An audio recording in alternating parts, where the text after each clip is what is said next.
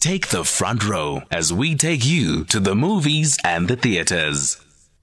Um, now, there is a new movie that's going to be coming out on the 13th of March 2020. It's called Moffie, um, and it is a movie that has gained a, a, lot of international acclaim. It's only coming and making its South African debut on the 13th of March, as I said, but it's gone to a few film festivals, making its premiere at the Venice Film Festival in September.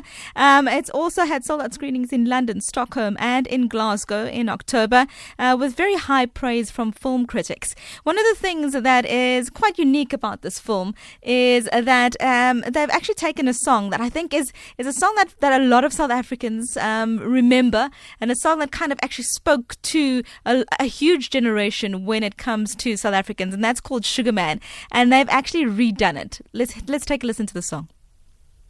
Sugar Man, won't you hurry? Cause I'm tired of these scenes. For a blue coin, won't you bring back all those colors to my dreams?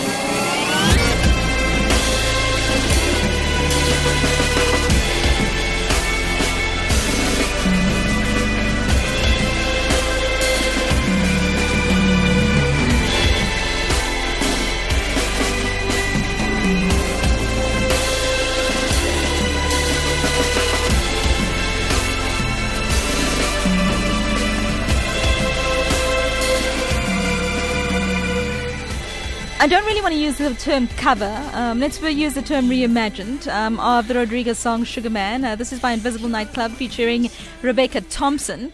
And it was done particularly for the film uh, Moffie that is to be released uh, in South Africa on the 13th of March. Joining me on the line is the director of the movie, Oliver Hermanus. Oliver, thank you so much for taking the time to chat to me. No problem. Hi, how's it going? Fantastic, thank you. I, I, I just want to get back to, to the to the song itself. Of course, we know Sugar Man. Um, when it comes to South Africa, actually, the song and Rodriguez had a very special place in the hearts of South Africans. We think about the documentary, of course, that that won um, at the Oscars in, in 2013, if I'm not mistaken. Um, so so it's a song that's very near and dear um, to the South African DNA, and specifically for a, for a particular age group of individuals, um, namely in the in that 70s period when there was conscription and you know uh, the guys going into the army. Is, is that why that was one of the reasons you decided to choose the song? Uh, absolutely. I mean, it was very important for us to think about music that would help us sort of set the theme for the film. Um, and obviously, Sugarman came up quite early in that process. Um, and then it was really about uh, the process of getting the rights and clearing it with the record company and with uh, Rodriguez's team.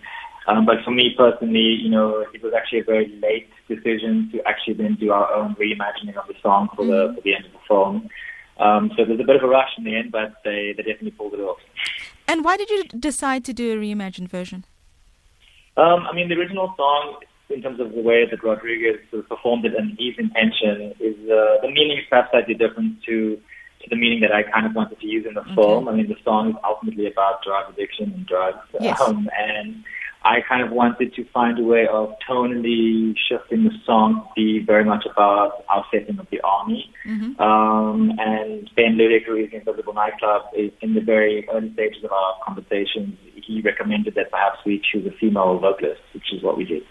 So tell me a little bit about the the movie. Like you said, you wanted it, you know, to have kind of more connotations to the army, kind of that search for indi- individual individuality, bewilderment, being young, being conscripted, and then not fitting in because of your gender identity. So so tell me about the movie itself. Um, the movie is very much about a generation of white South African men who were conscripted. Our film takes place in 1981 to 1983, and it's really about the selection of teenage boys who get shoved into the army system, um, and they each have their own challenging experience. And our lead character, of course, uh, is experiencing his sexual coming of age. Um, but ultimately, it's about this generation of of men who were who were sort of not brainwashed, or they were kind of brainwashed, but they were sort of indoctrinated to to buy into the to the hate structures of apartheid. Um, the film is very much about this this wound and this trauma that that permeates our society. Now, looking at, at, at South African film and and uh, you know the, the content of South African film, it does seem you know that that there has been a shift uh, when it comes to the content. You know, there used to be a time when, when everybody almost saw South African, uh, I mean, South, saw Afrikaans movies as a genre instead of just you know a language in which movie was were made. And and uh, you know because it used to be always the kind of comedy uh, or a rom com, but it does Yeah. seem like or like you know, you know um, like Stropers and and Moffie and these kind of movies. There seems to be a, a shift in, in in the kind of issues uh, that that Af- Afrikaans films are tackling. Um, I mean, it's a, there's, there's a long debate about Afrikaans cinema and uh, the people that kind of fund Afrikaans cinema. I kind of operate outside of it. I made a film nine years ago called Skoonheid, which yeah. is also an Afrikaans, and that is a very challenging film. Um, and, you know, I think that market for these sort of fake, nostalgic Afrikaans work definitely exists. But I think, uh, particularly for people like myself and for Etienne who made the, uh, the, the Stropers, you know, it's about probably making more work that's sort of more challenging and investigating of, of certain themes that kind of relate to South Africa. So, when you're looking at this particular film, uh, what are you hoping that audiences get from it when they come and watch? And who is your target audience?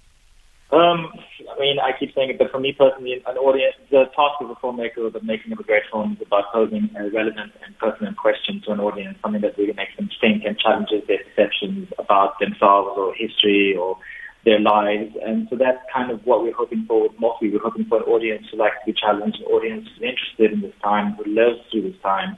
And I think we've made a really impressive piece of work. I mean, I have an amazing team of people who collaborated on Moffie, and we've really shown the world, and the world has responded amazingly to Moffie. So it's only hopeful of us that we could have that kind of response in South Africa.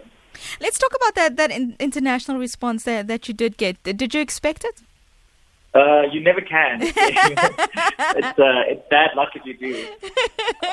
Um, but it was it was very overwhelming. You know, our, our premiere was in Venice in September, and Yeah. even at that, you know, it's a, it's a really huge platform to launch on because your film gets reviewed by every major Every- press yes. agency in the world in one day. Mm-hmm. And so you you kind of fight your nerves, and I didn't want to read anything. I was I'm that seasoned now where I avoid the the trades.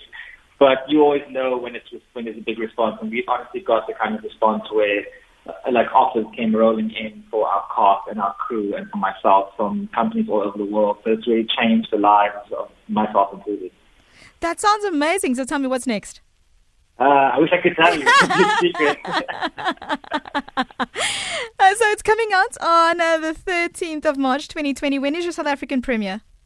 Uh, our official premiere is the 2nd of March in Cape Town, the 11th of March in Johannesburg, and the film is out in theatres on Friday, the 13th of March. Okay, so I'm, I'm hoping that on the 11th of March I actually get my invite to the premiere here in Joburg, Oh, right? well, absolutely, absolutely, you've not made like public knowledge.